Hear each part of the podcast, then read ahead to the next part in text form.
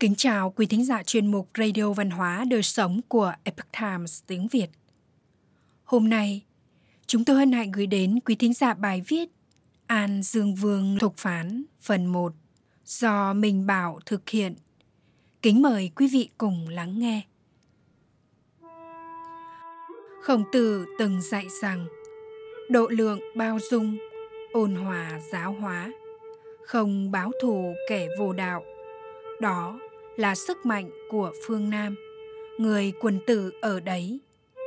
Mặc giáp cưỡi ngựa, sông pha giáo mát, đến chết không chán.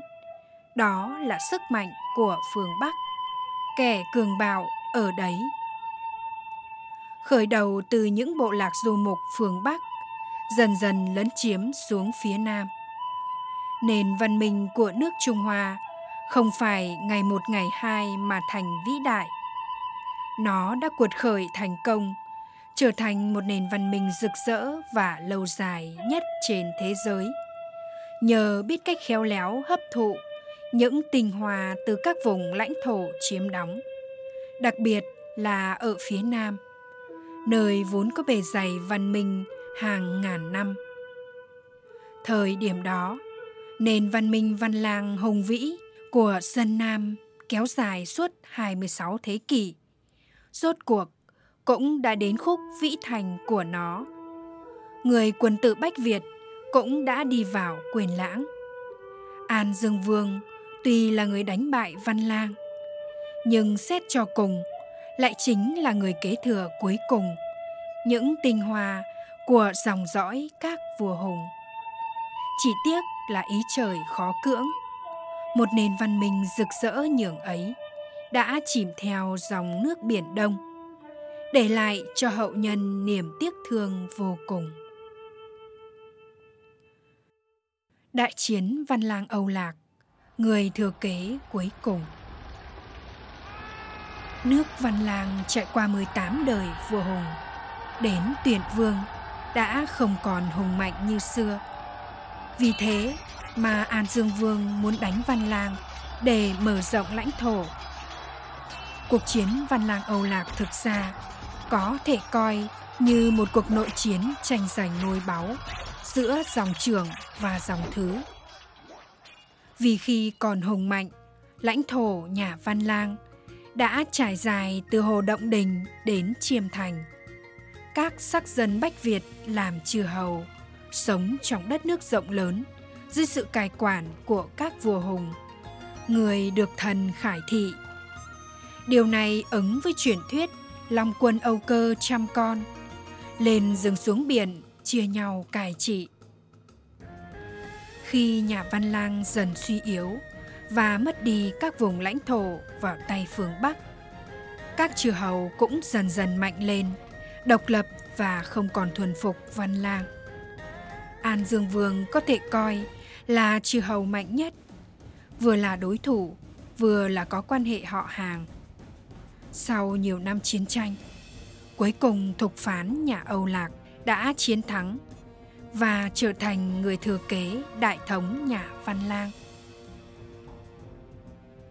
Hùng Tuyền Vương hưởng nước 115 năm, rồi nhường ngôi cho rể là Sơn Tinh Tản Viên.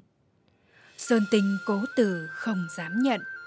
Tuyền Vương nói, cơ hồ họ Hùng đã hết, Khanh có thể lên thay Tản viên còn do dự chưa quyết, thì Thục Vương là chúa phụ đạo nước Ai Lao, cũng là tông phái Hùng Vương.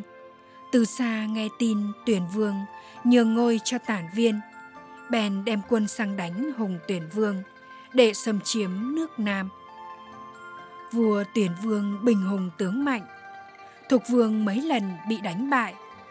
Vua bảo với Thục vương, ta có sức thần, Thục vương không sợ sao? Từ đó, tuyển vương bỏ bê không chăm sửa sang võ bị, chỉ đam mê tửu sắc làm vui. Đến khi quân thục kéo đến tận nơi, vua vẫn còn say khướt chưa tỉnh. Quân lính chở giáo đầu hàng quân thục. Hùng tuyển vương thu họp tản quân, tuyển thêm dân binh, rồi sai người đưa thư cho tản viên, nói Thục Vương đem quân sang đánh, đã chiếm đô thành của ta. Khanh mau đem quân đến cứu viện. Tản viên bèn dẫn binh mã thẳng đến Loa Thành. Giàn quân đối trận với Thục Vương để khuếch trường thành thế. Mấy hôm sau, tản viên khuyên Hùng Tuyền Vương. Họ Hùng hưởng nước kể cũng đã lâu dài. Lòng trời ắt có hạn, khiến cho Thục Vương thượng cơ gây hấn, xâm lấn nước ta. Và lại Thục Vương vốn là bộ chủ Ai Lao, cũng là dòng phái của tiền hoàng đế. Nay quốc thế không được bình thường, cũng là chuyện do tiền định. Vua có yêu riêng gì một cõi đất phương Nam mà cưỡng lại ý trời, làm hại sinh linh. Và lại, bệ hạ và thần đã có phép thần tiên, không gì hơn là quay về trốn bồng hồ, lãng uyển, tiêu dao ở làng quê bất lão, thanh nhàn đời gác phượng lầu rồng. Há phải nhiễm bẩn bụi trần, vàng bạc châu báu cũng chẳng bằng mảy lông. Ngọc nữ tiền đồng cũng chỉ mát mắt chốc lát trí lực như thế mới thật là cao. Tuyền vương cho là phải rồi tuyền vương sai đưa thư nhường nước cho thục vương. Thục vương sai sứ đến tạ ơn. Tuyền vương trở về núi nghĩa lĩnh, cùng với tản viên sơn tinh, biến hóa và cõi hóa sinh bất diệt. Thục an vương đã được nhường nước. Tưởng nhớ ơn đức trời biển của hùng tuyển vương, bèn xa giá đến núi nghĩa lĩnh, cho dựng giao đài để làm nơi quốc gia phụng thờ dựng hai cột đá trong núi, chỉ tay lên trời thề rằng, nguyện trời cao mây xám lồng lộng xét soi, nước nam trường tồn trường tại, ngôi miếu hùng vương nơi đây, nếu vua sau kế trị mà bội ước nhạt thề, thì sẽ bị dìu trăng búa gió trừng phạt, không phụ lời thề của tiền nhân. Đọc lời khấn xong thục vương lại tạ, rồi lên xe trở về kinh đô phong châu cho triệu các dòng phái cành vàng lá ngọc của dòng họ hùng, ban cho danh hiệu trung nghĩa hương, làng trung nghĩa, cấp cho dân tạo lệ hưởng dụng lâu dài, cấp 500 mẫu ruộng ở gò Nghĩa Lĩnh thuộc bản thôn. Lại cấp cho các cánh ruộng ở nhiều địa phương để thu tô thuế. Trên tự tuyên quang hưng hóa, dưới đến các xã ở Việt Trì, hàng năm nộp hoa lợi để dùng vào việc đèn hương, phụng thờ 18 đời vua Hùng, từ thánh tổ cao hoàng đế đến các vua kế đời truyền nối. Theo hùng vương ngọc phả. Đại chiến quần tần âu lạc dương uy vừa mới kế thừa quốc tộ không lâu âu lạc đã phải đối đầu với kẻ thù mạnh nhất thế giới thời đó là quân nhà tần hiệu úy đổ thư vâng lệnh thủy hoàng đế dẫn 50 vạn quân dầm dập kéo vào nước ta. Sách Hoài Nam tự chép, Thủy Hoàng lại tham sừng tê, ngà voi phỉ thúy và ngọc trù cờ đất Việt. Sai viên úy đổ thư, điều động 50 vạn binh sĩ, chia thành 5 lộ đại quân. Một lộ chặn đỉnh núi Đàm Thành, một lộ phòng thủ quan ải cửu nghi, một lộ trú đóng trong thành phiên ngung, một lộ tản ra khắp đồng hoang Nam Giã, một lộ tập trung ở cạnh sông Dư Can. Bình lính các lộ trong ba năm không cởi áo giáp cùng nỏ. Đây là lần đầu tiên trong lịch sử dân Bách Việt phải đối đầu với một đạo quân khổng lồ đến vậy của đế quốc Trung Hoa thống nhất. Họ đã điều động năm đạo quân tiến vào phương Nam theo năm đường, không chừa một lối thoát nào cho dân Việt hết. Năm đường tiến quân đó cũng chính là nguồn gốc của tên gọi ngũ lĩnh, chứ không phải nghĩa là dãy núi như xưa nay người ta vẫn cho là thế. Với sự trợ giúp đắc lực của một số tướng lãnh người Việt. Quân Tần cũng thành công chiếm được nhiều vùng đất phương Nam. Tiêu biểu có thể kể đến viên tướng tên Sử Lộc, được Tần Thủy Hoàng sai đào kênh nối sông Tương với sông Ly để vận chuyển quân nhu vật tư. Từ năm 219 trước công nguyên đến năm 215 trước công nguyên, Sử Lộc hoàn thành việc đào kênh, gọi là kênh Linh hay là Linh Cừ, nối hệ thống sông Trường Giang với hệ thống sông Châu Giang. Quân Tần nhờ đó mà đánh bại quân Tây Âu, giết vua Tây Âu là dịch hù tống. Khi Tần Thủy Hoàng sai hiệu ý đổ thư dẫn 50 vạn quân chia làm năm đạo tiến đánh Bách Việt. Lộc được giao việc đảo Kinh Ngòi để chuyển vận quân lương. Lộc bèn khơi nguồn từ Dương Sơn, dẫn dòng bắc sông Tương chảy nhập vào sông Sở Dung.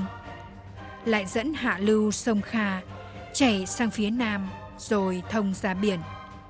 Việc chuyển vận quân lương vẫn còn rất cực nhọc.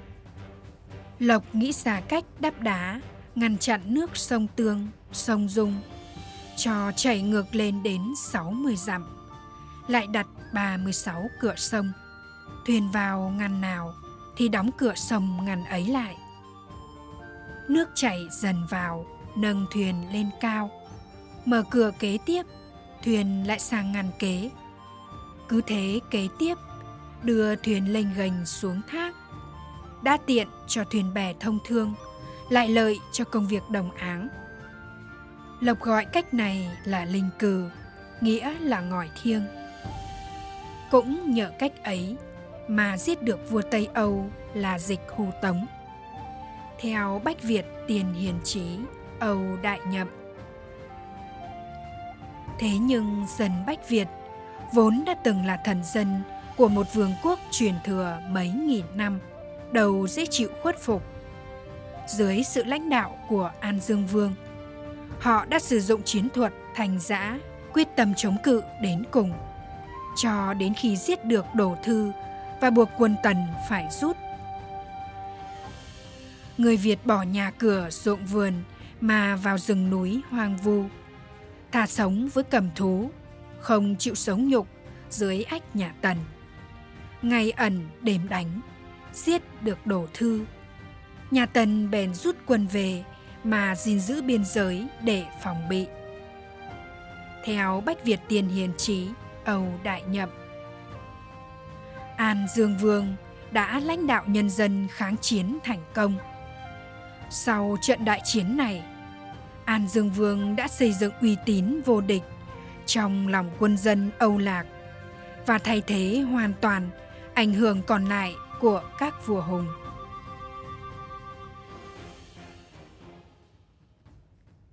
Quý thính giả thân mến, chuyên mục Radio Văn hóa Đời Sống của Epoch Times tiếng Việt đến đây là hết.